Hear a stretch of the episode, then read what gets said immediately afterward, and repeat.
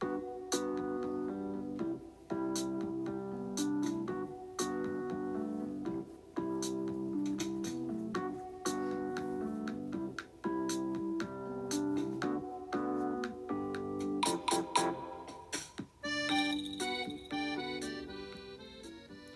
はいどうも皆さんこんばんは。現在時刻は午前4時43分でございます。1月16日日曜日になっておりますが1月15日土曜日フォックストロットの野球語りたいラジオのお時間でございます。皆さん今宵もよろしくお願いいたします。はい。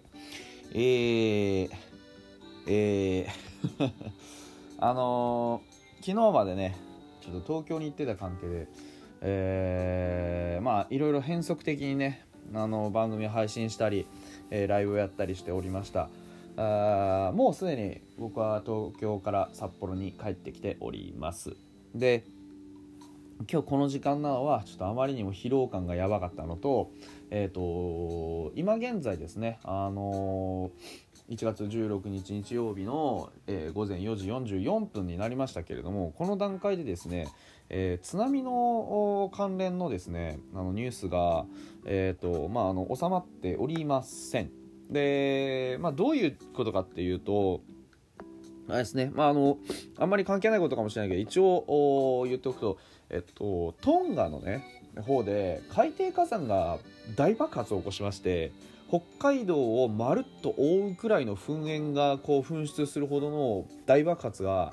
えー、海底火山で起こってましてでその余波でですね、あのー、ままあ、海面水位の変化が起こっているそうなんです。で詳しいことは何もわからないとただ海面水位の変化だけが変化が起こっていることだけは間違いなくてであの避難のスキームとして津波警報津波注意報というものを使っているがそのどういう仕組みどういうメカニズムで一体これが起こっているかっていうのがどうやら専門家にも分かってないようなんですよ。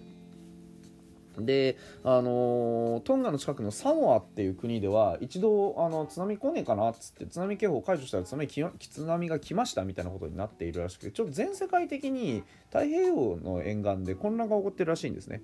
まあ、それでちょっと僕もあの、しばらくツイートを避けていたんですよ。実際にあの、津波がね、え到達するしないの情報が必要な方々が日本の半分以上いるはずなので。でまあ2時間ちょっとあの余裕を見ようと思って2時間ちょっとぐらいあ本当は2時には撮ろうかと思ってたんですけどあの2時間ちょっと余裕を見ようと思ってですね、えー、見たんですけどまあ多分おそらくですけどえー、と一旦ちょっとその様子見で、えー、上げてみようかなっていうところです。いや本当にねこれがあの結構ガチで津波わーわーって続くようだったら僕はあのツイートしないっていうあの上げはするけどツイートしないっていう手もあるかなと思ったんですけどまあ大丈夫大丈夫そうっていう言い方は素人判断なんでよくないんですけど、うん、まああの様子を見つというところです。でそういう前提がある中で今日は何をお送りするかっていうとあのかもなく不可もなく、えー、ファイターズのね面々のあの今日のね、えー、まあ、ニュースからちょっといろいろ拾っていこうかなというふうに思っております。はい。あのー、杉谷の話も上がっておりました。1月15日19時35分の段階で、え日本ハム杉谷拳士が決意のゴリラマッチョ化っていうね日刊スポーツさんの記事です。今年は最初で最後のチャンスってねこれはあのー、ラストチャンスの話についてはさまあ、斎藤佑樹とかの時も言われてたけど、まあ、何度ラストチャンスをあげるんだと。いうのはファイターズによくある話です。なんですけど、あのー、それはそれでいいことだと思うんですよね。チャンスがいくらいくらでもあるっていうかチャンスをねたくさんもらえるっていうそういうことは僕は別に悪いことではないと思っていて。ただあの掴むか掴まないかっていうのはやっぱり本当に本人の努力次第じゃないですか。で杉谷拳士っていう選手はね、まあ、これからもあのこれまでも自分の出番とかそういったものはあの自分で掴んできた選手なんですよね。だから僕は期待するのは本当に杉谷にはあのー今年はやってもらいたいっていうね。あのぶっちゃけた話ですけど杉谷拳士って別にあのレギュラー取ってほしいって思われてないじゃないですか。これ本当にもマジで。でこれねまあどういうことかっていうと僕杉谷はあの頼りにされたそのタイミングで仕事ができるだけの実力を備えておいてほしいと思ってるんですよ。だからあのー代打の場面でも何の場面でもそうですけどここぞっていう時にポンって出てきて涼しい顔して結果出してほしいんですよね。それができたら多分杉谷拳士っていうのはあのー価値がある選手だと思うんですよね。だからまあ今年は意気込みが違いますと力強く宣言したなんてこと書いてありますけれどもあの14年目にしてこう取り組みな走り方投げ方姿勢の全部を変えるところから始めたと。取り組みを一新してで体重も3 4キロ増えて、えー松本剛からゴリラみたいな体になりましたねと言われるぐらい大きくなったというふうに言っていると。で、まあ、彼も30じゃないですか。ですから本当にねあのレギュラーだけを目指して1年間しっかり戦力になってでまああのねえー年末には晴れて野球盤復帰というふうになってほしいなとは確かに思いますよね、うん、だからまああの杉谷に関しては本当にあのレギュラーを取るっていう意気込みでやっていった結果にもうどこに落ち着くかっていうのが大事なんですね。本当にレギュラー取ったらそれそれで素晴らしいことですからね、うん、まああのできるポジションはたくさんあるわけですから本当にね杉谷もチャンスだと思ってやってほしいですよね。うん。でもう一つ、うんと、もしかしたら皆さんはちょっと心配するかもしれない、えー記事がありましてですね。えっ、と 日本ハム育成3位柳川があキャッチボール回避っていうね。あのなんか怪我したのかってあの思う方々もいるかもしれないんですけどもともとね去年の8月に右肘手術してるんですよ。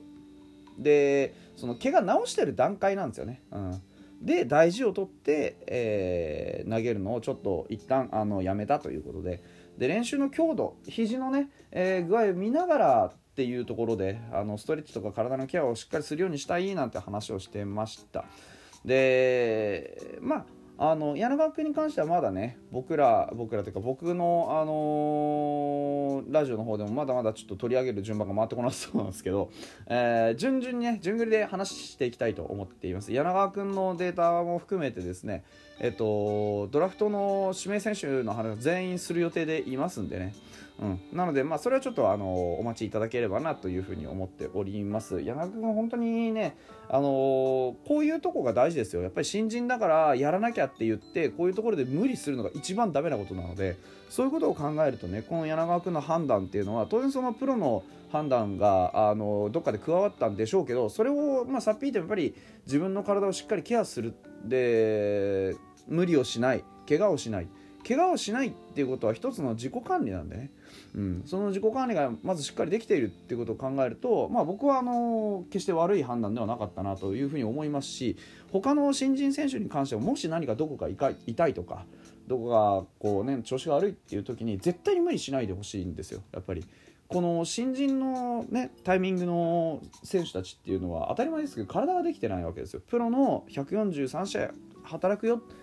1年間にそれだけのこう仕事ができるよっていう体ではまずないわけですからそこのところをしっかりまず作り上げるまではあの自分の体はガラスだと思っておいた方がいいと思うんですよね。なんかちょっと些細なことであっても、あのーまあ、大事を取るっていうのはすごく大事ですねそのギャグみたいになりましたけど。うん、